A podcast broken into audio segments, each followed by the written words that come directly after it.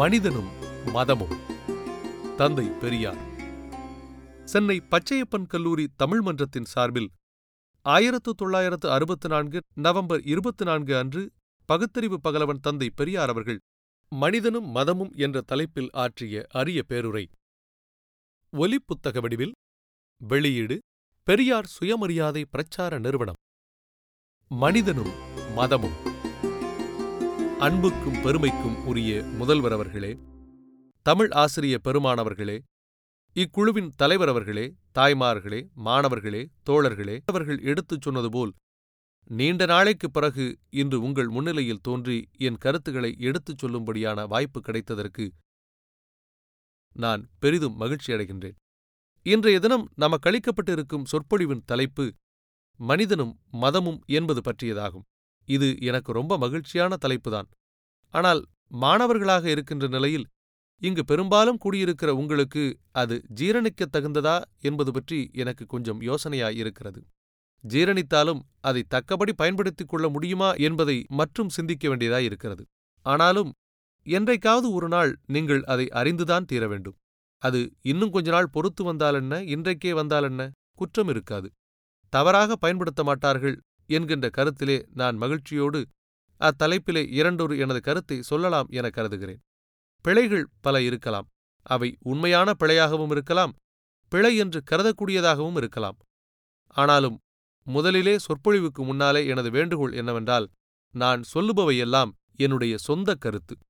அவைகளை நீங்கள் காது கொடுத்து கேட்க வேண்டியதுதான் உங்கள் கடமையே தவிர அவைகளையெல்லாம் அப்படியே நம்ப வேண்டும் என்பதோ ஏற்க வேண்டும் என்பதோ உங்கள் கடமையில்லை அப்படிப்பட்டவைகளைப் பற்றி நான் ஏன் பேச வேண்டுமென்றால் கேட்டவைகளை உங்களுக்குள்ள பகுத்தறிவின் மூலம் ஆராய்ந்து சிந்தித்து உங்களுக்கு சரியென்று பட்டவைகளை ஏற்றுக்கொண்டு மற்றவைகளை தள்ளிவிட வேண்டும் என்பதற்குத்தான். எதுபோல என்றால் ஒலிக்கும் ரேடியோவிலே எவ்வளவோ கேட்கிறோம். எல்லாவற்றையும் ஒப்புக்கொள்ளுகிறோமா? வேண்டியதை ஒப்புக்கொள்ளுவோம் மற்றதை தள்ளிவிடுகிறோம். அதுபோலத்தான் நீங்கள் என்னுடைய சொற்பொழிவில் உள்ள விஷயங்களை நல்ல வண்ணம் சிந்திக்க வேண்டும். சிந்தித்த பிறகே முடிவுக்கு வர வேண்டும். நன்முடிவையே ஏற்க வேண்டும் என்ற வேண்டுகோளின் மீதே பேசத் தொடங்குகிறேன். மனிதனும் மதமும். தோழர்களே மனிதனும் மதமும் என்ற தலைப்பில் பேசுவதென்றால் முதலிலே இரண்டு சங்கதிகளை நாம் விளங்கிக் கொள்ள வேண்டும். அவை என்ன என்றால் ஒன்று மனிதன் என்றால் என்ன? இரண்டு மதம் என்றால் என்ன? அது இரண்டையும் புரியாமல் குழம்பிக் கொண்டிருந்தோமேயானால் இந்த பேச்சு நமக்கு நேரக்கேடாக போய்விடும். மனிதன் என்பது உலகிலுள்ள ஜீவப்பிராணிகள் போன்ற ஒரு ஜீவன் என்று பொதுவாக கருதப்பட்டாலும் மற்ற எல்லா ஜீவப்பிராணிகளிடமிருந்தும் பிரித்து தனிப்பிடித்து வைக்கப்பட்ட ஜீவன் மனிதன் என்பவன். எப்படி என்றால் ஜீவப்பிராணிகள் எல்லாவற்றுள்ளும் மனிதனை மாத்திரம் பிரிக்கிறதென்பதற்கு என்ன அவசியம் என்று சிந்தித்தால் மற்ற எல்லா ஜீவப்பிராணிகளையும் விட மனிதனுக்கு மாத்திரம் கொஞ்சம் அறிவுச் சிறப்பு இருக்கிறது. அதாவது அறிவு என்பதில் மனிதனுக்கு மாத்திரம் அதிகம் என்று சொல்லத்தக்க வண்ணம் உள்ளது. அதாவது சிந்திக்கிற தன்மையில் சிந்தனை சக்தி சிறப்பாக உள்ளது. பகுத்தறிவு இருக்கிறது. மற்ற ஜீவப்பிராணிகளுக்கும் அறிவு படிப்படியாக இருக்கலாம். அது மனிதனைப் போன்று அவ்வளவு சிந்தித்து மனிதனைப் போல சமுதாய வளர்ச்சிக்கு அல்லது தன்னலத்துக்கு ஏற்ற வண்ணம் மாற்றி நடக்கக்கூடிய சக்தி மற்ற ஜீவன்களுக்கு இல்லை.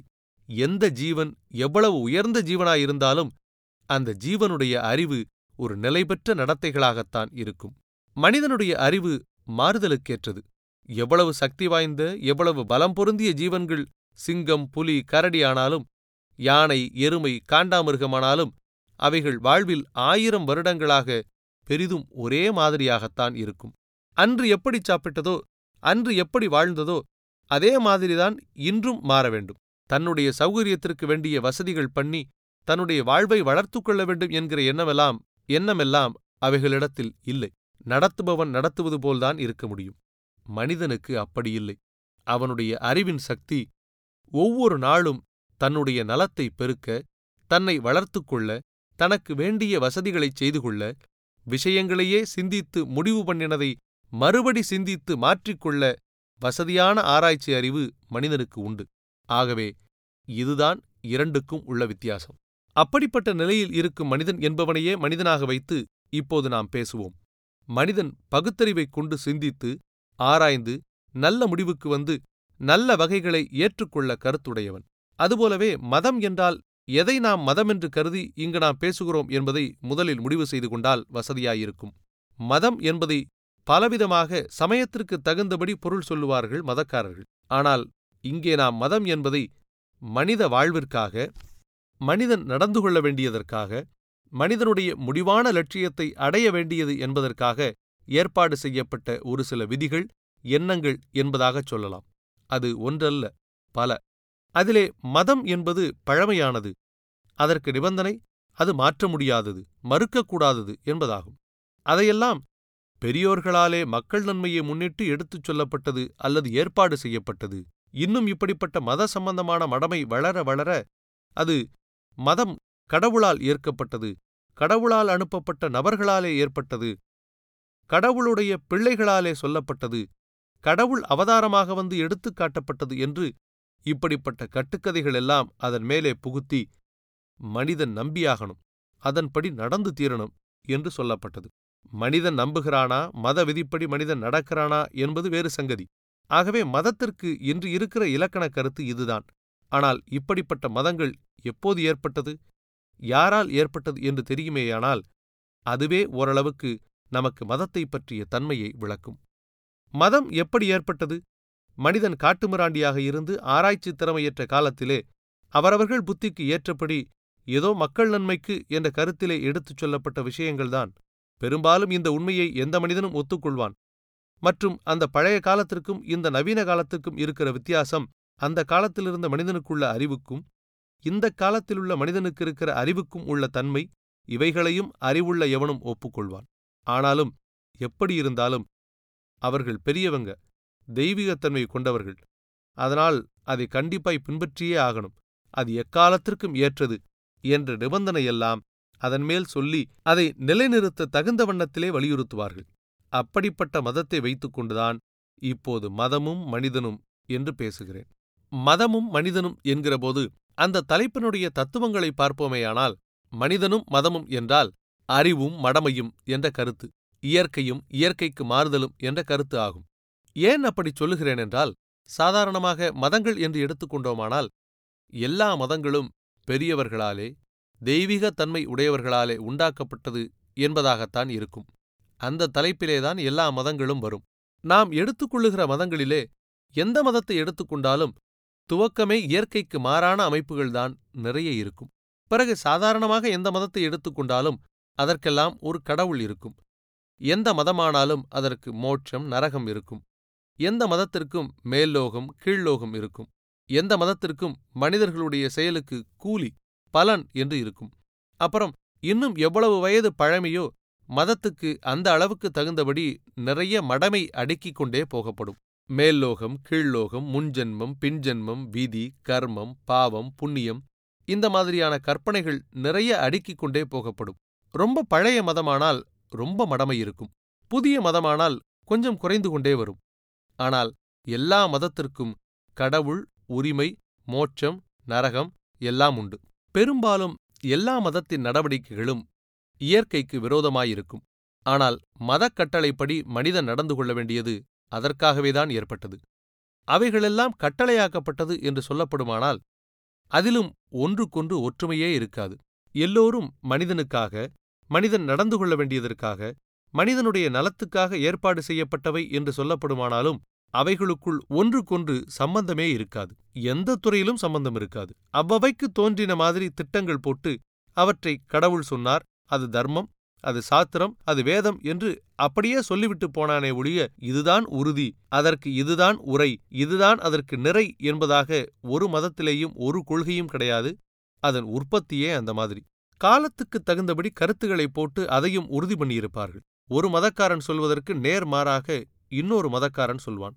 உணவு உடை நடப்பு அனுபவம் ஆசை இந்த மாதிரியான காரியங்களிலே மதம் வந்து குறுக்கிடாதது ஒன்று கூட இருக்காது. ஒவ்வொன்றுக்கும் சாதாரணமாக உணவை எடுத்துக்கொண்டோமானால் ஒரு மதக்காரன் காய்கறி தின்னலாம் என்பான். இன்னொரு மதக்காரன் ஆடு தின்னலாம் என்பான்.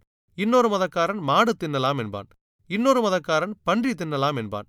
இன்னொரு மதக்காரன் உணவிலே பன்றியை நினைத்தாலே பாவம் என்பான். எல்லாம் கடவுள் சொன்னது என்றே சொல்லுவான். ஒருத்தன்கிட்டே கூட ஒரு கடவுளும் உறுதியாகச் சொல்லவில்லை என்றாலும் அவனவனுக்கு தகுந்தபடி சொல்லிக் கொண்டிருக்கிறான். மிருகங்களுக்கெல்லாம் இந்த தொல்லை இல்லை. ஏதாவது சரிப்பட்டதை சாப்பிடும். மனிதனுக்கு மாத்திரம் இதை தின்னலாமா அதை தின்னலாமா? அது பாவம் இது புண்ணியம் அப்படி இப்படி என்று உணவை எடுத்துக்கொண்டாலும் ஒவ்வொரு மதத்துக்கு ஒவ்வொரு மாதிரியாக இருக்கும். அதே மாதிரி உடையை எடுத்துக்கொண்டாலும் அதே மாதிரிதான். இவனுக்கு இந்த மாதிரி உடை அவனுக்கு அந்த மாதிரி உடை அவன் இந்த மாதிரி. மனிதனுடைய சின்னத்தை எடுத்துக்கொண்டால் ஒருவன் தாடி வளர்க்கலாமாம் ஒருத்தர் தலைமயிர் வளர்த்து கொள்ளலாமாம் இன்னொருத்தன் அடியோடு மொட்டையடித்துக் கொள்ளலாமாம். மதக்கட்டளை என்ற தலைப்பிலேயே இவையெல்லாம் வரும். மற்றும் உறவை எடுத்துக்கொண்டால் ஒருத்தன் அக்கா தங்கையை மணந்து கொள்ளலாம் என்பான். இப்போது அது மறைந்து வருகிறது. முன்பு இருந்தது. ஒருவன் அத்தை மகளை கட்டிக்கொள்ளலாம் என்பான். ஒருத்தன் அக்கா மகளை கட்டிக்கொள்ளலாம் என்பான். இன்னொருத்தன் இது இரண்டும் பாவம். சித்தப்பா மகளை கல்யாணம் பண்ணிக் கொள்ளலாம் என்பான். அப்புறம் சில பேர் கல்யாணமே கூடாது என்பான். சில பேர் கல்யாணம் அவசியம் வேணும் பண்ணாவிட்டால் மனிதனே இல்லை என்பான். இப்படி பைத்தியக்காரனுக்கு கல் ஊற்றினால் எப்படியோ அதுபோன்று பல்வேறு கருத்துகள் அந்த மாதிரி அமைப்பு அதுகட்கு நிபந்தனை அதை தட்டி பேசினால் பாவம் அந்த நிபந்தனையை வைத்து அடுக்கிக் கொண்டே வந்து விடுகிறார்கள். இந்த காரியத்தையெல்லாம் பாவத்தோடேயும் சேர்ப்பார்கள் புண்ணியத்தோடேயும் சேர்ப்பார்கள். நரகத்தோடும் மோட்சத்தோடும் சேர்ப்பார்கள். மனிதன் செத்துப்போனாலும் அவன் உடம்பை பற்றி கவலையில்லை. அவனுக்கு ஒரு ஆத்மா இருக்கிறது. அது வந்து வேலை செய்யும். அது இந்த பழியையெல்லாம் ஒத்துக்கொள்ளும். இது இதற்குண்டான தண்டனையை அடையும் என்று சொல்லுவான். இன்னொருத்தன் சொல்லுவான் செத்துப்போனான் என்றால் ஆத்மாவும் இல்லை வெங்காயமும் இல்லை மறுமையும் கிடையாது என்று. மன்னிக்கணும். செத்துப்போனதாலே மனிதன் போக மாட்டான். புதைத்து வைத்திருந்தோமானால் அந்த இடத்துக்கு கடவுள் வந்து எழுப்பி ஒரு நாளைக்கு நியாயம் தீர்ப்பார். அதனாலே உடம்பை காப்பாற்றி வையுங்கள். சுட்டுப் போடாதீர்கள் என்பான் ஒரு மதக்காரன். சுட்டுத் தள்ளுங்கள் உடம்பிலே என்ன இருக்கிறது? சுட்டுச் சாம்பலாக்கிவிடு அதற்குள் ஆத்மா இருக்கிறது. அது கடவுளை பிடித்துக் கொள்ளும். எல்லா நியாயமும் தீர்ந்துவிடும். அப்படி இப்படி என்று சொல்லுவான். இப்படியே மனிதனுடைய வாழ்விலே நடப்பிலே எல்லோருக்கும் ஏற்றது என்கிற மாதிரி ஒரு கொள்கையை கூறும் மதம் இல்லை. இவர்கள் சொன்ன எந்த கொள்கையும் இயற்கைக்கு அனுபவத்திற்கு மனிதன் மெய்யாரக் கண்டு அறிவதற்கு ஏற்ற வகை ஒன்றிலும் இருக்காது. எல்லாம் நம்ப வேண்டும். அவ்வளவுதான். இதுகளுக்கெல்லாம் தலைப்பாக ஒரு கடவுளை வைத்துக் கொண்டுதான் இவ்வளவும் விளையாடுவார்கள். அந்த காலத்திலே மதத்திலே ஏற்பட்ட கடவுள்களை பார்ப்போம். ஒரு மதக்காரன் ஒரு கடவுள் என்பான். ஒரு மதக்காரன் நூறு கடவுள்கள் என்பான். மற்றொருவன் ஆயிரம் பத்தாயிரம் கடவுள்கள் என்பான். என்ன தொலையாதென்பான் ஒரு சமயத்திலே. இன்னொரு மதக்காரன் கடவுளுக்கு உருவமே கிடையாது என்று கூறிடுவான். மற்றொரு மதக்காரன் கடவுளுக்கு ஒரு தலை இரண்டு தலை அஞ்சு தலை இரண்டு கை நாலு கை பத்து கை பன்னிரண்டு கை இப்படி சொல்லுவான். ஒரு மதக்காரன் கடவுளுக்கு ஒன்றுமே வேண்டாம் என்பான். இன்னொரு மதக்காரன் அஞ்சு வேளை ஆறு வேளை சோற்றை படைக்கணும் என்பான். ஒரு மதக்காரன் கடவுளுக்கு பெண்டு பிள்ளையே தேவையில்லை என்பான்.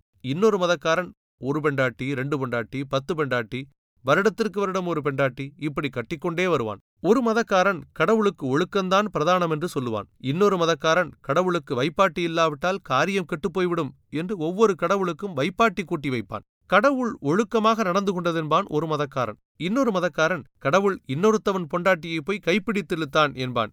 சிரிக்கிறதற்காக சொல்லவில்லை நான். நம் மத அமைப்பு எப்படி இருக்கிறது என்பதை உங்களுக்கு சொல்கிறேன். ஒரு மதக்காரன் கடவுள் கருணையே வடிவானவர் என்பான். இன்னொரு மதக்காரன் ஆயிரம் பேரை கொன்றது எங்கள் கடவுள். இரண்டாயிரம் பேரை கொன்றுவிட்டது ஒழிச்சது கிழிச்சது என்றெல்லாம் நிறைய கூறி கடவுள் அவ்வளவு சக்தி வாய்ந்தது என்று சொல்லுவான். இப்படியாக கடவுள் அமைப்பிலேயும் அதனுடைய நடத்தையிலேயும் ஆயிரம் குறைகள் தோன்றலாம். வேணுமானால் ஒவ்வொன்றுக்கும் சமாதானம் சொல்லிவிடுவார்கள். வாழ்க்கையிலே மனிதனுக்கு எல்லோரும் சமந்தான். ஒருத்தனுக்கொருத்தன் வித்தியாசமில்லை. கடவுள் எல்லோரையும் சமமாகத்தான் படைத்தான் என்று ஒருத்தன் சொல்லுவான். இன்னொருவன் சொல்லுவான் நம்ம கடவுளுக்கு பெருமையே எதனால்தான்?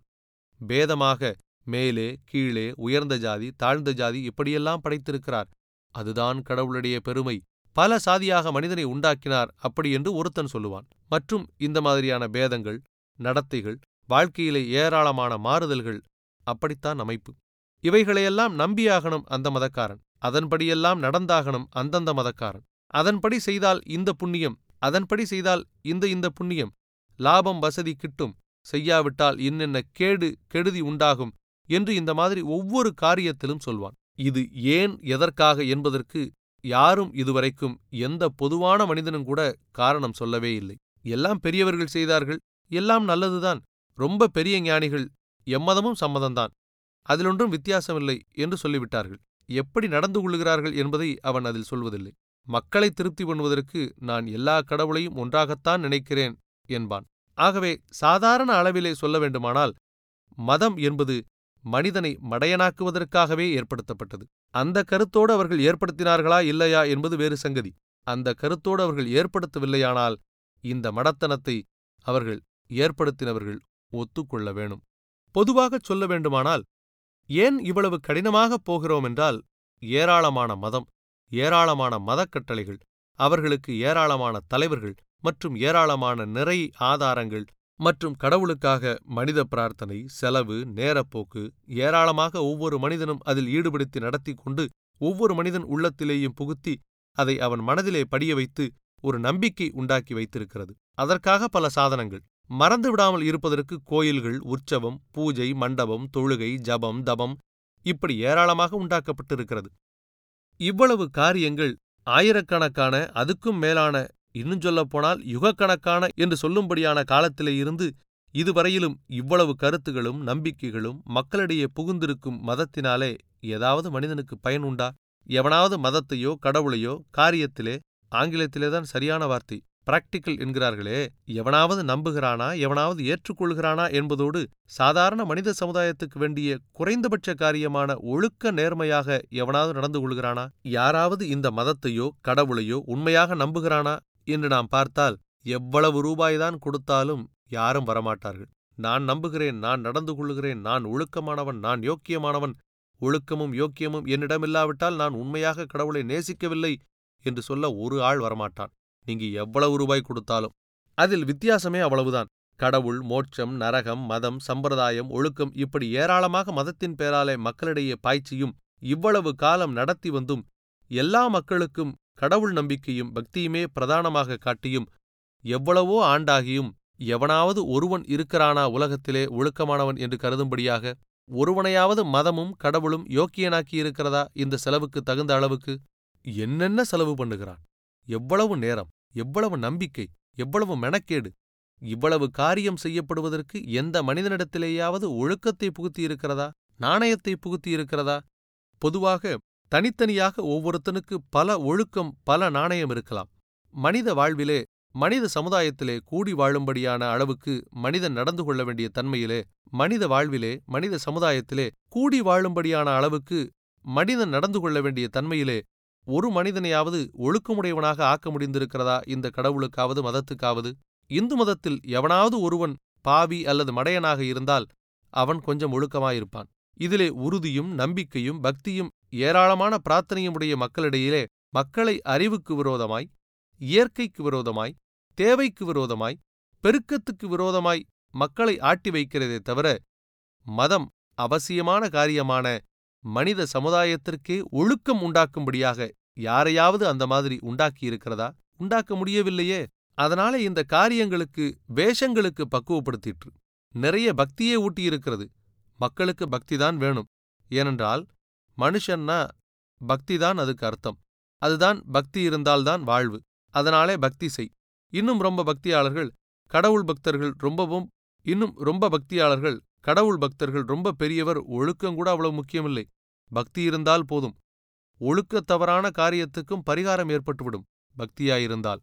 அதனாலே இதை முக்கியமாக நினை என்றுதான் சொல்லி வந்தார்களே தவிர அட கடவுளோ வெங்காயமோ பக்தியோ மற்ற சாஸ்திரமோ நாசமாய் போகட்டும்.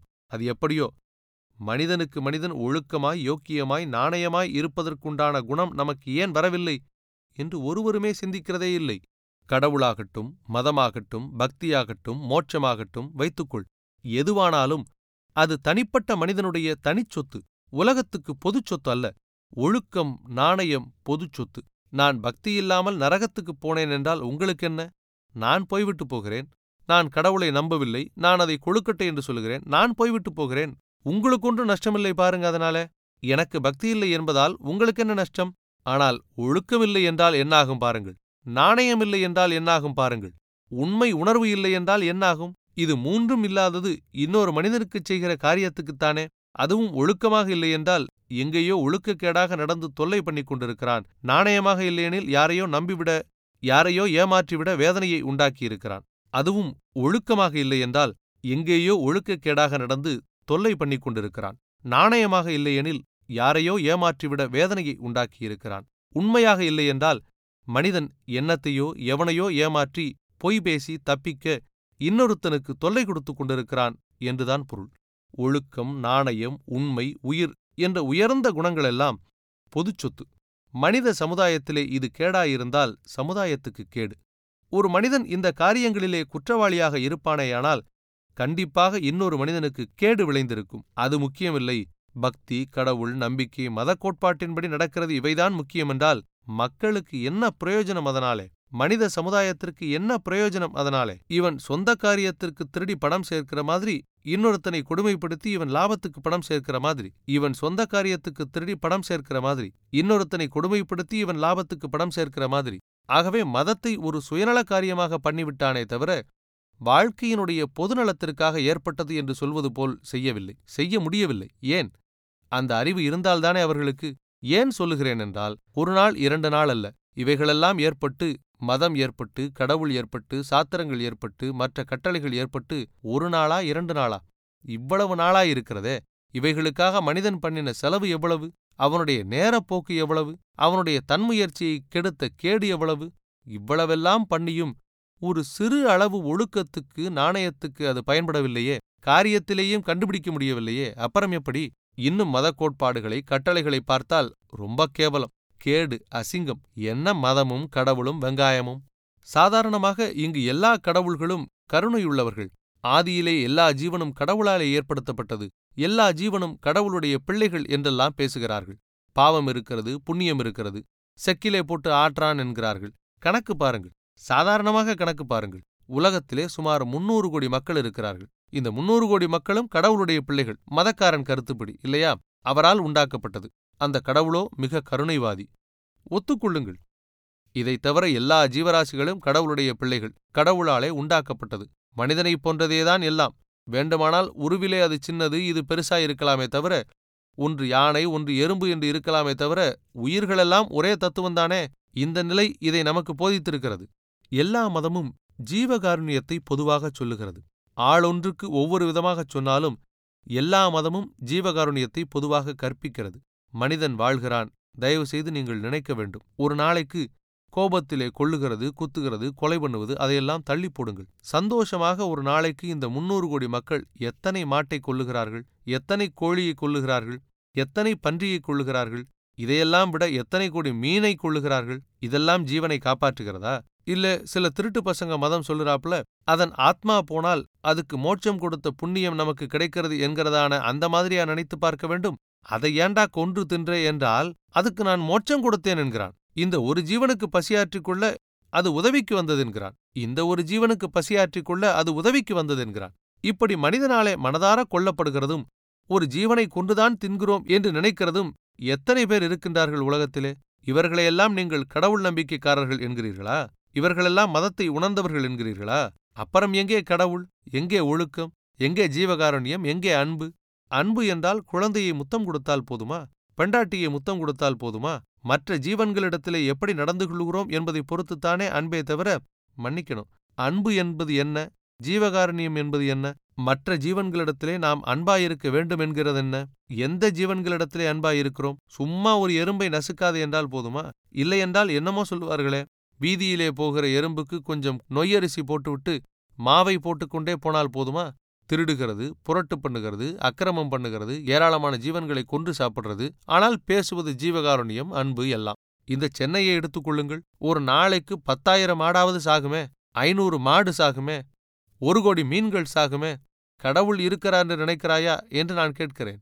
கடவுள் இருக்கிறார் என்று நினைக்கிறாயா? என்று நான் கேட்கிறேன். அவராலே உற்பத்தி பண்ணப்பட்ட இந்த ஜீவன்கள் நம்மைப் போலத்தான் அது என்று அப்படின்னு நினைக்கிறோமா என்று கேட்கிறேன்.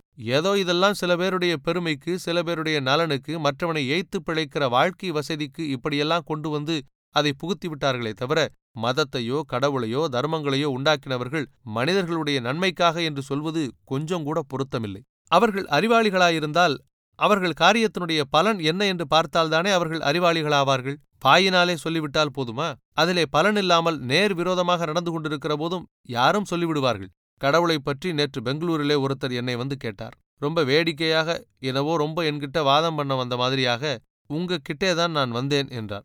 என்ன? என்றேன். ஒரு சங்கதி. கடவுள் இருக்கா இல்லையான்னு கேட்கறதுக்காக வந்தேன் என்றார். ஏன்பா உனக்கு கடவுள் நம்பிக்கை இருக்கா முதலிலே? அதை சொல்லு என்றேன். இருக்கிறதென்றார். கடவுள் நம்பிக்கை உனக்கு இருந்தா இருக்கிறதா இல்லையான்னு இன்னொருத்தனை போய் கேட்பானேன்? உனக்கு கடவுள் நம்பிக்கை இருக்குமானால் என்னை வந்து எதுக்காக ஐயா நீர் கேட்கிறீர் என்றேன். எந்த பைத்தியக்காரனாவது வந்து சூரியனை இருக்கிறானா இல்லையான்னு கேட்கிறானா? சந்திரனை இருக்கிறானா இல்லையா என்று வந்து கேட்கிறானா? இதெல்லாம் கடவுளாலே உண்டாக்கப்பட்டதிலே ஒன்று. அடிப்படையான அந்த கடவுளே இருக்கிறாரா இல்லையா என்று கேட்கிற நிலைமை வந்துவிட்டது என்றால் இருந்தால் இந்த கேள்வி கேட்கும் நிலை வந்திருக்குமா?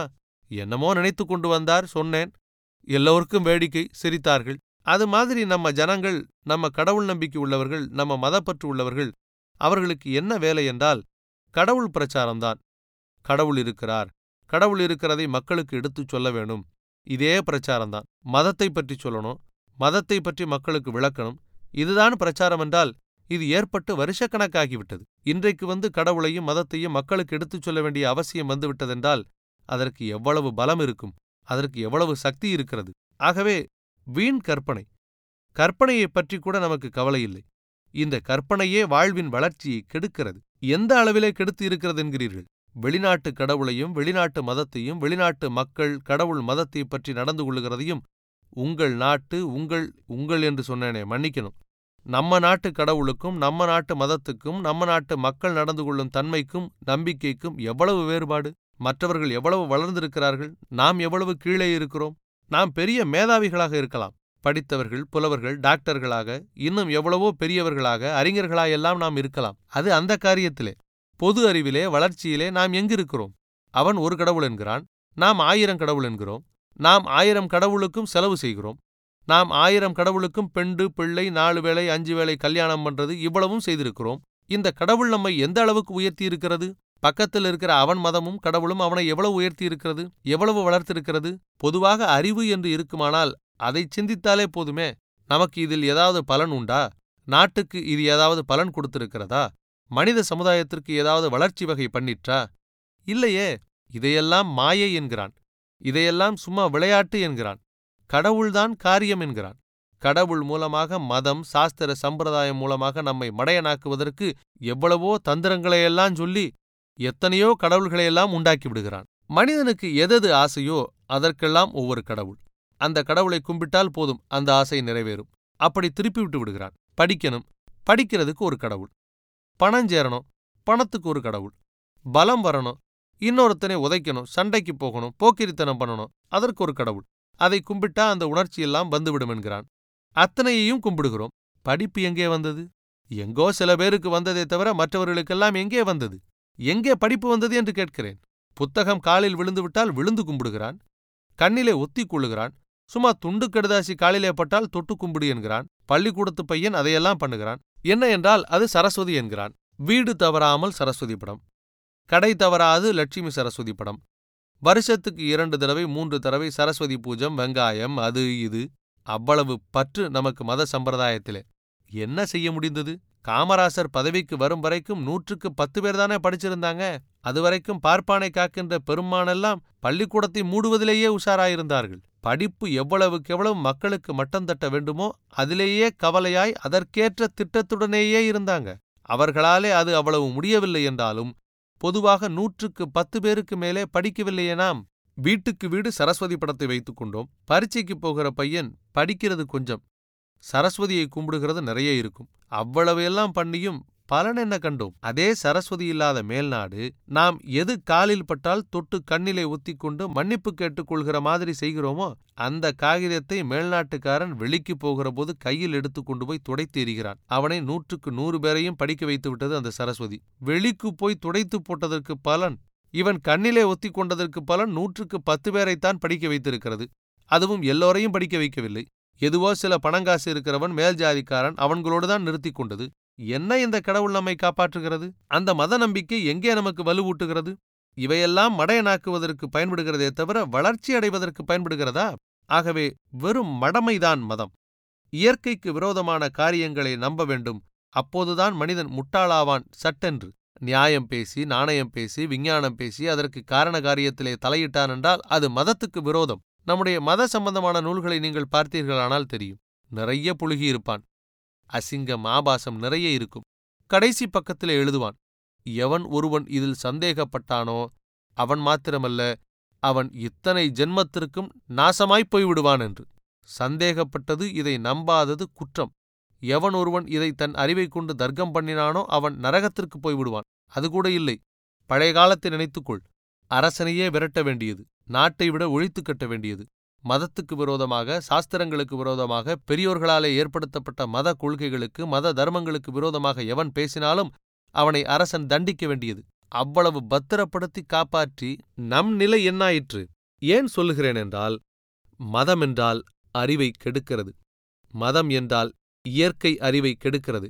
இயற்கைக்கு விரோதம் வளர்ச்சியை தடை பண்ணுகிறது பிராகிரஸை மனிதன் முன்னாலே போகிறதை வளருவதை கெடுக்கிறது. அதுதான் நம் நாட்டிலே மக்களை பிற்போக்காளராக்கிவிட்டு பாடுபடாமல் வயிறு வளர்த்து வாழ வேணுமென்கிற கூட்டத்தாருக்கு உதவி பண்ணி கொண்டே வந்திருக்கிறது. இதுவரைக்கும் அதுகளிலே கொஞ்சம் கை வைக்கப் போய்த்தான் நமக்கு கொஞ்சம் கஷ்டம். ஏண்டா படிக்கவில்லை என்றால் அதெல்லாம் தலையிலே எழுதியிருக்குங்க என்று கூறி அப்படியே நம்பினான். அதுவரைக்கும் இருந்தவன் சரியாக படிப்பு கொடுக்கவில்லை. இப்போது வந்தவர் காமராசர் கேட்டார். எவனடா தலையிலே எழுதினவன்? இங்கு வாடா நான் அழித்து எழுதுகிறேன். போ என்று சொல்லிவிட்டாரே வளர்கிறான் அவன். ஏனடா இப்படி இருக்கிறான்? அதெல்லாம் முன்ஜென்ம கர்ம பலனுங்க. அப்புறம் நேரு சொன்னார் யாரடா சொன்னது முன்ஜென்மம் என்று? இங்கு வாடா. நான் இந்த ஜென்மத்திலே மாற்றி எழுதுகிறேன். நீ போய் அந்த வேலையை பார். இந்த வேலையை செய் என்றார். ஆகவே மதத்தையும் கடவுளையும் மத சம்பிரதாயமான கொள்கைகளையும் எவனொருத்தன் அவற்றை வெறுத்தானோ எவனொருத்தன் மக்களிடையே இருந்து இந்த மூடநம்பிக்கைகளையெல்லாம் மாற்ற வேணுமென்று நினைத்தானோ அவனாலேதான் நாட்டுக்கு நன்மை விளைகிறது. நாளைக்கு விளைந்தாலும் அப்படிப்பட்ட எண்ணத்தினாலேதான் வளர முடியுமே தவிர மதப்படி கடவுள் செயல்படி என்கிறவனாலே ஒரு காரியமாகாது. கீழேதான் போகும். நம் நாட்டை நீங்க எடுத்துக்கொண்டால் கூட வெளிநாட்டுக்காரனெல்லாம் சுமார் முப்பது நாற்பது வருஷங்களிலிருந்தே அவர்கள் நாட்டு சராசரி வயது அறுபது எழுபது எழுபத்தைந்து இப்படி வந்துவிட்டது. நாற்பது வருஷத்துக்கு முன்பே சராசரி வயது அறுபது இருந்திருக்கிறது சில நாடுகளிலே. இன்றைக்கு அந்த நாடுகளிலே எழுபத்தி மூன்று எழுபத்தி நான்கு வயது சராசரி என்று சொல்வார்களே அந்த சராசரி நம் நாட்டிலே மதங்களுக்கும் கடவுளுக்கும் சம்பிரதாயங்களுக்கும் ஆதிக்கம் இருந்த காலத்திலே குறைந்தது ஒரு பத்து பன்னிரண்டு வருஷங்களுக்கு முன்பே கணக்கு பார்த்தா நம்முடைய சராசரி வயது முப்பத்தி ரெண்டு இன்றைக்கு நம்ம சராசரி வயது ஆயிரத்து தொள்ளாயிரத்து அறுபத்தி ரெண்டிலேயே நாற்பத்தேழு வருஷம் ஐந்து மாதம். இப்ப இன்னொரு வயது கூடியிருக்கும் என்று நினைக்கிறேன். என்றால் ஏன் யமன் அதுவரைக்கும் ஆட்டம் போட்டான்? இப்போது இவர்கள் வந்து அதற்கப்புறம் யமன் போய் ஒளிந்து கொண்டானா? இல்லை விட்டுவிட்டு போய்விடுகிறானா மக்களை? யார் மதப்படி நடக்கவில்லை? அந்தந்த நேரப்படி கடவுளுக்கு சாப்பாடு அந்தந்த நேரப்படி கல்யாணங்கள் அந்தந்த நேரப்படி உற்சவங்கள் அந்தந்த கால நேரப்படி இறைவனுடைய திருவிளையாடல் சம்பந்தமான பண்டிகைகள் தொடர்ந்து நடத்தி கொண்டுதானே வந்தோம். மனிதன் எங்கே வளர்ந்தான்? மனிதன் வளர்ச்சிக்கு அது எந்த அளவுக்கு உதவி பண்ணியது? இப்படியேதான் வாழ்விலே பலர் ரொம்ப விவகாரத்திலே பேச்சிலே கெட்டிக்காரர்களாயிருந்து மக்களை ஏய்க்கிறார்கள். அதுவும் அந்த ஏய்க்கிற தன்மை மற்ற மக்கள் மடையர்களாக இருக்கிறதால் அதை பயன்படுத்திக் கொள்ளுகிறார்கள். என்ன பேசுகிறது? ஐயா இப்போ ஒரு கூட்டம் வந்திருக்கிறது. அவர்கள் பேசிக்கொள்வது கடவுள் பக்தர்கள். அவர்கள் கடவுள் எங்கே காட்டு? என்கிறார்கள். அப்படின்னு இவர் கேட்கறது. அந்த மேதாவி பதில் சொல்லுகிறது கடவுளை காட்டு என்கிறானா? அவனை கேள். உன் முதுகு எங்கே காட்டு? என்று கேள். முதுகு உன் கண்ணுக்கு தெரியுதா? என்று கேள். இதைத்தான் சமாதானம் சொல்லி அனுப்புகிறார்கள். அவன் அங்கிருந்து வருகிறான். இந்த மாதிரி கேட்டாரையா அவர்? என்று கூறுகிறார். மறுபடியும் அவர்கிட்ட போய் என்னையா சொன்னீர்கள் என்றால் உன் முதுகு எங்கே காட்டென்பார்? முதுகிலே ஒன்று கொடு. பளீரென்று. எங்கே அடித்தேன் என்று கேள். முதுகிலே அடித்தாய் என்பான். சரியாய் போச்சு. தெரிஞ்சுதா? இப்ப முதுகு எங்க இருக்கிறது என்று என்று கேட்டுவிட்டு வா என்றேன். இந்த மாதிரி தந்திரமான காரியங்களிலே மக்களை இயக்கிறார்கள் கல்லை கடவுளென்று சொல்லலாமா? என்று போய் கேட்டானாம் ஒரு பெரிய ஆள். மக்களாலே பாராட்டப்பட்டவர். அப்படியா? அவன் அப்படி சொல்லுகிறானா? சரி அவனிடம் போய் சொல்லு. கல்லில் கடவுள் இல்லை. வெறும் கல்லுதான்னு சொல்லுகிறாயே. ஒரு நூறு ரூபாய் நோட்டு எடுத்து கொண்டு போய் காட்டு. இது கடுதாசி ஆச்சே இதை ஏன் நூறு ரூபாய் நோட்டு என்கிறாய்? இதுவும் கடுதாசி அதுவும் கடுதாசி. இதை ஏன் மடியிலே பத்திரமாக வைத்திருக்கிறாய்? அதே மாதிரி போய் சொல்லு. இதுவும் கல்லு அதுவும் கல்லு. இதை ஏன் கும்பிடுகிறேன் என்றால் இது நூறு ரூபாய் நோட்டு மாதிரி என்று சொல்லு என்றார். அவன் அங்கிருந்து வருகிறான். அவர் நூறு ரூபாய் நோட்டு மாதிரின்னு சொன்னார் என்கிறார். சரி அந்த நூறு ரூபாய் நோட்டை கொடுத்து பாங்கியிலே கேளு. நூறு ரூபாய் நோட்டை கொடுப்பான். கல்லை கொண்டு போய் கொடுத்து கேளு என்ன கொடுப்பான் என்று பார்க்கலாம். சும்மா முத்திரை போட்டதனாலே தானே அதுக்கு மரியாதை வந்து விட்டது. கல்லிலே உருவம் அடிச்சா மரியாதை வருகிறது அப்படி என்கிறார். இப்படி மக்களிடையே விஷம பிரச்சாரம் மனதார தெரிந்த குறும்பு பிரச்சாரம் செய்து மக்களை எவ்வளவு தூரம் அவர்கள் அறிவை பயன்படாமல் செய்ய முயற்சி எடுக்க வேண்டுமோ நம் நாட்டிலே அவ்வளவு தூரம் முயற்சி இருக்கிறது. சிதம்பரத்திலே நான் பேசிக்கொண்டே இருந்தேன். என்னுடைய பழைய நண்பர் காங்கிரசிலே கூட ஒத்துழைத்தவர். எனக்கு உதவியாக இருந்தவர் அவர். நாயக்கரே என்ன உங்கள் புத்தி இப்படி போய்விட்டது? அப்படி என்றார். அங்கே நான் பேசினேன் இப்படி கடவுளுக்காக பணம் நேரத்தை நாசமாக்குகிறீர்களே என்று. அதற்கு அவர் உங்கள் புத்தி இப்படி போய்விட்டதே என்றார். நான் என்னப்பா அப்படி போய்விட்டது என்றேன் என்னங்க சாமியை கல் என்கிறீர்களே. நீங்களா அதை சொல்லத் தகுந்தது என்றார். இப்ப என்னப்பா கெட்டுப்போச்சு? பாரேன் உனக்கு காட்டுறேன். அது கல்லா இல்ல வேறு என்ன என்று. வா போகலாம் என்றேன். எல்லோரும் சிரித்தார்கள். அப்படி சொன்ன உடனேயே சட்டென்று நான் எழுந்திருந்து பாப்பா போகலாம் நான் காட்டுகிறேன் கல்லா அல்லது என்ன என்று நீயேதான் சொல்லேன் என்றேன். பக்கத்திலே ஒரு பத்திரிகை நிருபர். வான்னு கூப்பிட்ட உடனே எல்லோரும் சிரிச்சதும் விழிக்கிறார். அவர் பதில் சொல்லுகிறார் அது கல் என்றாலும் அதற்கு மந்திர சக்தி ஏற்றியிருக்கிறது தெரியுமா? என்றார். என்னப்பா? என்றேன். அது கல்லாகத்தான் இருந்தது. இப்போ மந்திர சக்தி ஏற்றியவுடன் கடவுளாக போய்விட்டது என்று கூறினார். அடே அப்பா! கடவுளுக்கு மந்திர சக்தி ஏற்றி அதை கடவுளாக்குகிற சக்தி உன் மந்திரத்துக்கு இருக்கிறதென்றால் இந்த மனிதனை மனிதனாக்கி அதை தொடுவதற்கு ஒரு உரிமை வாங்கிக் கூடேன் பார்க்கலாம் அந்த மந்திர சக்தியினால் கல்லு அதற்கு ஒன்றுமே கிடையாது. அதையே உன் மந்திர சக்தி இவ்வளவு வேலை பண்ணி கடவுளாக்கி விட்டதென்றால் இவன் மனிதன். இவனுக்கு எல்லா சக்தியும் இருக்கிறது. இவனுக்கு ஏற்ற அந்த மந்திர சக்தியை அதை தொடச் சொல்லு பார்க்கலாம் என்றால் இதெல்லாம் விதண்டாவதம் என்று கூறிவிட்டு போய்விட்டார். அவ்வளவுதான் அதற்கு பதில் சொல்ல முடியும். சாதாரண மக்களை சுலபமாக ஏய்த்து விட முடியும். இப்போது நான்கைந்து மாதத்திற்கு முன்னே ஒரு பெரியவர் சென்னை நகரத்திலே பேசுகிற போது இந்த காலத்து மக்கள் சாதி இல்லை என்று பேச வந்து விட்டார்கள். என்ன அக்கிரமம்? அட பாவமே! இந்த நாய்களிலே எடுத்துக்கொள்.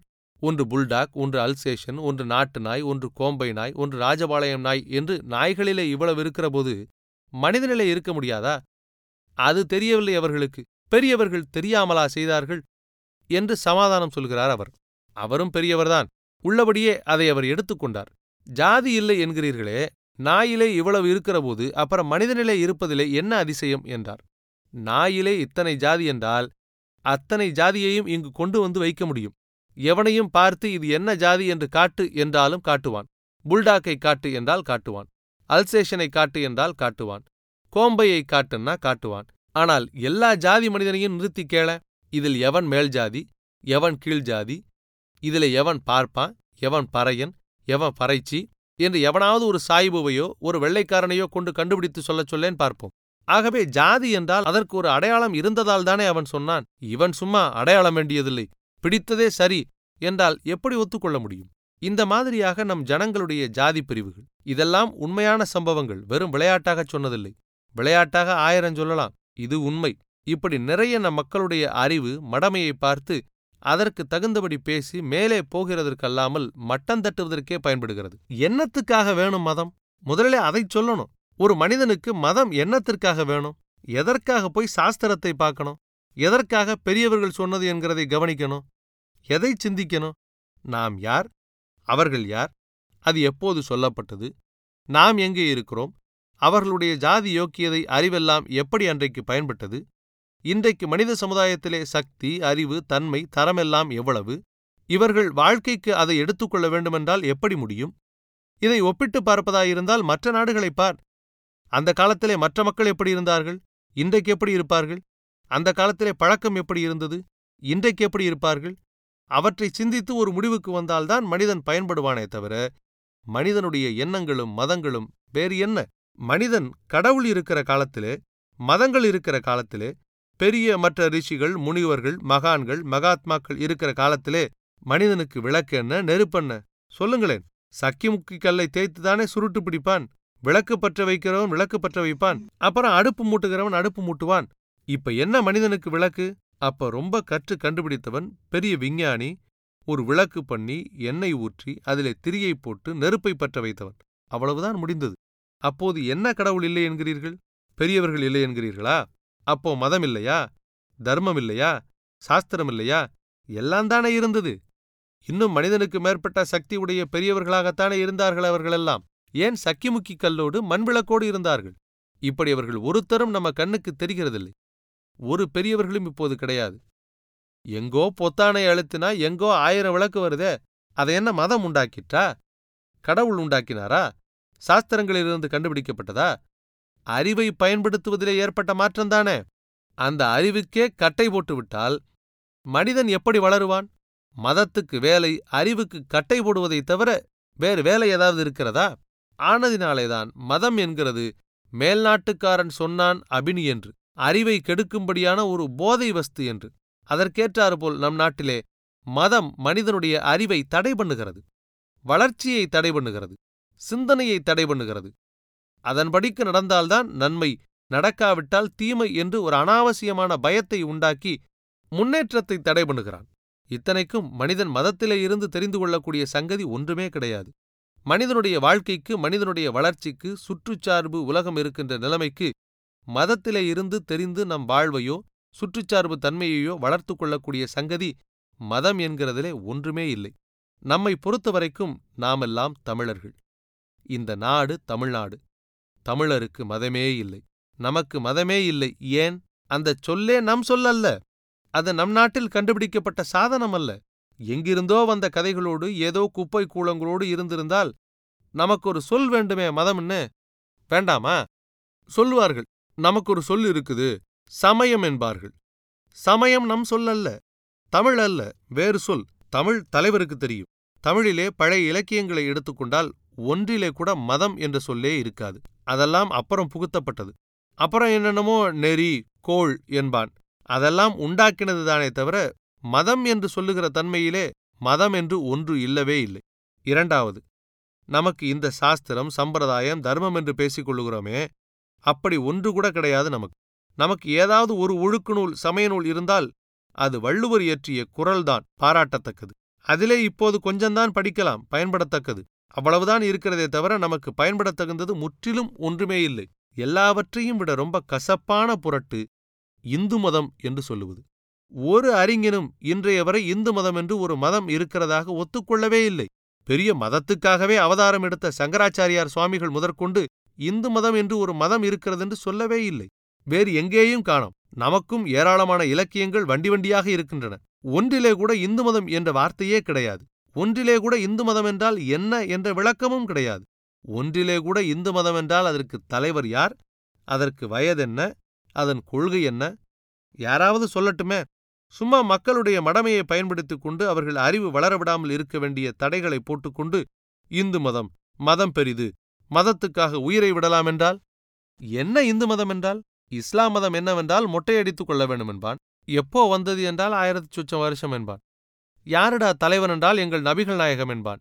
என்னடா ஆதாரம் என்றால் சட்டென்று எடுத்துக் கொடுப்பான் தங்களுடைய குரானை. நீங்கள் இந்து மத ஆதாரம் கேட்டால் வெங்காயத்தை தானே கொடுப்பான்? எதை கொடுப்பான்? என்ன வயது என்ன ஆதாரம் அதற்கு யார் தலைவர்? அதற்கு ஒப்புக்கொள்ளப்பட்ட கொள்கை என்ன? நாமெல்லாம் மனிதர்கள்தானே நமக்கு மதம் இப்படி இருந்தால் என்ன அர்த்தம்? கிறிஸ்தவ மதம் என்றால் கேளுங்க சொல்லுவார்கள். அவர்களுக்கு இன்றைக்கு ஆயிரத்தி தொள்ளாயிரத்தி அறுபத்தி நாலு வயசு ஏதோ புழங்குகிறது. யார் தலைவர் என்றால் இயேசு கிறிஸ்து என்கிறான். எது ஆதாரம் என்றால் இதோ பைபிள் இருக்கிறது என்று எடுத்து தருகிறான். சின்ன பையனை கேட்டாலும் இந்த சங்கதி தெரியும். நம் இந்துவை கேட்டால் எவனுக்கு தெரியும்? இந்து மதம் எப்போது வந்தது? யார் தலைவர் என்றெல்லாம் கேட்டால் இந்து மதம் என்று சொல்லாதீர்கள் வேத மதம் என்று சொல்லுங்கள் என்பான். சரி வேத மதம் என்றால் எங்கே வேதம்? அதில் என்ன இருக்கிறது? அதை நான் பார்க்கலாமா? நான் தெரிந்து கொள்ளலாமா? பார்க்காவிட்டாலும் எனக்கு தெரியும்படி கொஞ்சம் படியேன் பார்க்கலாம். யாரையா காட்டுவான்? எதையா காட்டுவான்? மதம் என்கிறதே நாம் முட்டாள்தனம் என்கிறோம். இந்து மதம் என்று சொன்னால் நாம் அதற்கு எத்தனை முட்டாள் போடுகிறது? அதனாலே நமக்கு எவ்வளவு கெடுதி உண்டாகி இருக்கிறது? நம் அறிவையே பாழாக்கி விட்டதே? வளர்ச்சியை கெடுத்து விட்டது? மனிதனை ஆயிரம் பிரிவாக்கி விட்டதே? மனிதனுக்கு மனிதன் அன்பை புகட்டுவதற்கு மதம் என்றால் மனிதனுக்கு மனிதன் வெறுப்பை புகட்டுவதற்குத்தானே இதுவரைக்கும் பயன்பட்டு வந்திருக்கிறது? இப்படியாக திருத்தமற்றது பயனற்றது விளக்கமற்றது ஆகிய இதை இப்படி வைத்துக் கொண்டிருந்தால் என்ன சொல்வது? ரொம்ப ரொம்ப காட்டுமிராண்டு காலத்திலே ரொம்ப ரொம்ப ஒழுக்கக்கேடு முட்டாள்தனம் பித்தலாட்டம் தலை தூக்கி இருந்த காலத்திலே ஏற்பாடு செய்யப்பட்டது. அவ்வளவுதான். மனிதன் தன் வளர்ச்சிக்கேற்றபடி அதை சிந்திக்க வேண்டும். காலம் இயற்கை சுற்றுச்சார்பு இதற்கேற்றபடி அதை அமைத்துக் கொள்ள வேண்டும். அப்படி ஒன்று வேண்டுமென்றால் இல்லாது போனால் நம்ம போக்கே போதும். அனுபவமே நமக்கு போதும். ஆதாரங்கள் வேண்டுமென்றால் சுற்றுச்சார்பான ஆதாரமே நமக்கு போதும். இந்து மதம் அர்த்தமற்றது. அஸ்திவாரமற்றது. எந்த விதத்திலும் நமக்கு அது பொருத்தமற்றது. இப்படிப்பட்டதைத்தான் நாம் மதம் என்கிறோம். அதுதான் நமக்கு உயிர் போன்றது. என்ன ஆனாலும் அது மாறக்கூடாது. அதற்கு ஒன்றும் ஆகக்கூடாது. அதற்காக உயிரை கொடுக்க வேணும் என்றெல்லாம் பெரியவர்கள் சொல்லிக் கொடுக்கிறார்கள். எப்படிப்பட்ட உயர்ந்த மதம் என்று சொன்னாலும் ஒரு மனிதனுக்கும் அதற்கும் உள்ள சம்பந்தம் எவ்வளவு? எந்த மனிதன் எந்த மதக்காரன்? எந்த மனிதனுக்கு எந்த மதம் உரிமையுடையது? முஸ்லிம் வீட்டிலே பிறந்த பிள்ளையை கொண்டு வந்து நம் வீட்டிலே வளர்த்து நீ என்ன மதம் என்றால் இந்து மதம் என்கிறான். நம் வீட்டிலே பிறந்த பிள்ளையை ஒரு முஸ்லீம் எடுத்து கொண்டு போய் அவன் வீட்டில் வளர்த்து வந்தால் நீ எம்மதம் என்றால் இஸ்லாம் என்கிறான். நம்ம வீட்டு பையனை ஒரு பாதிரி பெண்மணி தூக்கி கொண்டு போய் அந்த அம்மா வளர்த்தால் பிறகு அது நீ என்ன மதம் என்றால் கிறிஸ்துவ மதம் என்கிறான். அவ்வளவுதானே ஒழிய அவனுக்கு சொந்தம் என்று அவன் கூட எது வந்தது? எவன் வீட்டில் வளர்கிறதோ அந்த மதம்தானே வருகிறது. கடவுளும் அப்படித்தான். நம்ம வீட்டிலே இருந்தால் உன் கடவுள் யார் என்றால் நடேசன் என்கிறான் ரங்கநாதன் என்கிறான் ராமன் என்கிறான் கிருஷ்ணன் என்கிறான் நிறைய கூறுகிறான். துலுக்கன் வீட்டிலே இருந்தால் எனக்கு கடவுள் அல்லா என்கிறான். கிறிஸ்துவன் வீட்டிலே இருந்தால் எனக்கு கடவுள் பரமண்டலத்தில் இருக்கும் பிதா என்கிறான். அவனவன் வீட்டிலே இருக்கிறது எவனாலே வளர்க்கப்படுகிறோம் சுற்றுச்சார்பிலே எவனாலே போதனை அடைகிறோம் அதுதானே நமக்கு பாப்பார பையனாக நாம் எடுத்து வளர்த்தாலும் நன்றாக பக்கா கறி தின்கிறான். நம் வீட்டிலே இருந்து அங்கே வளர்ந்தால் வேண்டாம் என்கிறான். நம் வீட்டிலிருந்து சாய்பை வீட்டிலே வளர்ந்தால் அவன் பன்றிக்கறி என்றால் முகஞ்சுளிக்கிறான் அங்கே பிறந்த பையன் நம் வீட்டிலே வளர்ந்தால் அதை ஒரு கை பார்த்து விடுகிறான். எங்கே சார்போ எது வந்து சேருதோ அதுதானே தவிர மதமென்று ஒன்று எங்கிருக்கிறது? கடவுளும் அப்படித்தானே? நம் வீட்டிலே பிறந்தால் கடவுள் இருக்குது என்கிறான். கடவுளாவது கொழுக்கட்டையாவது என்கிறான் நம்பிக்கை இல்லாதவன் வீட்டிலே பிறந்தால். ஆகவே இவைகளெல்லாம் உண்மையற்றது தத்துவமற்றது. காலதேச தன்மைக்கேற்றபடி மக்களுடைய அறிவுத்தன்மைக்கேற்றபடி புகுத்தப்பட்டனவேயாகும். அப்புறம் நாட்டினுடைய பொது அறிவுக்கேற்றபடி அவனவனை பற்றி கொண்டிருக்கின்றன. அவ்வளவுதான். இதிலே ஒன்றும் உண்மையானதோ இயற்கையானதோ ரியல் என்று சொல்லுவோமே அந்த மாதிரி மனிதன் கூடவே வந்த நிஜமானதோ மாறாததோ மாற்ற முடியாததோ அல்ல. ஆகவே அறிவுள்ள மனிதன் என்பதற்கு அடையாளம் முதலிலே இதுகள் உள்ள இடத்தை சிந்திக்க வேண்டும். இந்த இடம்தான் மனிதனுடைய அறிவை மனிதனுடைய ஏபிசிடி அறிவுக்கு கடவுளைப் பற்றி மதத்தைப் பற்றி சம்பிரதாயத்தைப் பற்றி சாத்திரங்களைப் பற்றி சிந்தித்து அவைகளுக்கு உற்பத்தி என்ன காரணம் என்ன அதனாலே ஏற்பட்ட பலன் என்ன எங்கெங்கே எது எது எப்படி எப்படி மக்களுக்கு பலனை கொடுத்திருக்கிறது இதுகளையெல்லாம் சிந்தித்தால் மனிதன் கண்டிப்பாக அறிவாளியாவான். இது இல்லையெனில் மனிதன் எவ்வளவு பெரிய அறிவாளியாயிருந்தாலும் வளர்ச்சியற்றவனாகிவிடுவான் பகுத்தறிவற்றவனாகிவிடுவான் மற்றபடி நான் அதிகமாகச் சொல்லுவதற்கில்லை. ரொம்ப பயந்து கொண்டுதான் சொன்னேன். எனக்கும் அதிகம் நேரமாகிவிட்டது ஒரு மணி நேரம் பேசலாம் என்று வந்தேன். உங்களுடைய உற்சாகத்தை பார்த்தேன். அதுவாக போய்விட்டது. பல தப்பு சொல்லியிருக்கலாம். நானாக உற்பத்தி பண்ணி ஒன்றும் சொல்லவில்லை. நான் உணர்ந்ததை எடுத்துச் சொன்னேன். ஏதாவது குற்றம் குறைகள் இருந்தால் நீங்கள் இதை மன்னிக்கணும். இன்னும் சொல்லுகிறேன். நான் இப்போது சொன்னதையெல்லாம் நம்பிவிடாதீர்கள். உட்கார்ந்து கொண்டு நன்றாக யோசனை பண்ணுங்கள். ஒவ்வொரு நாளும் பெரியவர்கள் சொல்லுவார்கள் கடவுளைப் பற்றி கொஞ்ச நேரமாவது நினையுங்கள் என்று. நீங்கள் எந்நேரமாவது நினைத்துவிட்டு போங்கள். ஆனால் அறிவைப் பற்றி கொஞ்ச நேரமாவது நினையுங்கள் என்று கேட்டுக்கொண்டு இந்த வாய்ப்பு கொடுத்த நண்பர்களுக்கு உண்மையாகவே எனது மனப்பூர்வமான நன்றியை தெரிவித்துக் கொண்டும் நம் முதல்வர் இவ்வளவு பேசுவதற்கு இடங்கொடுத்ததற்கும் அவருக்கும் நன்றி தெரிவித்துக் கொண்டும் என் வார்த்தையை முடித்துக் கொள்கிறேன். இதுவரை நீங்கள் கேட்டது தந்தை பெரியார் அவர்களின் மனிதனும் மதமும் என்ற தலைப்பிலான உரையின் ஒலிப்புத்தக வடிவம்.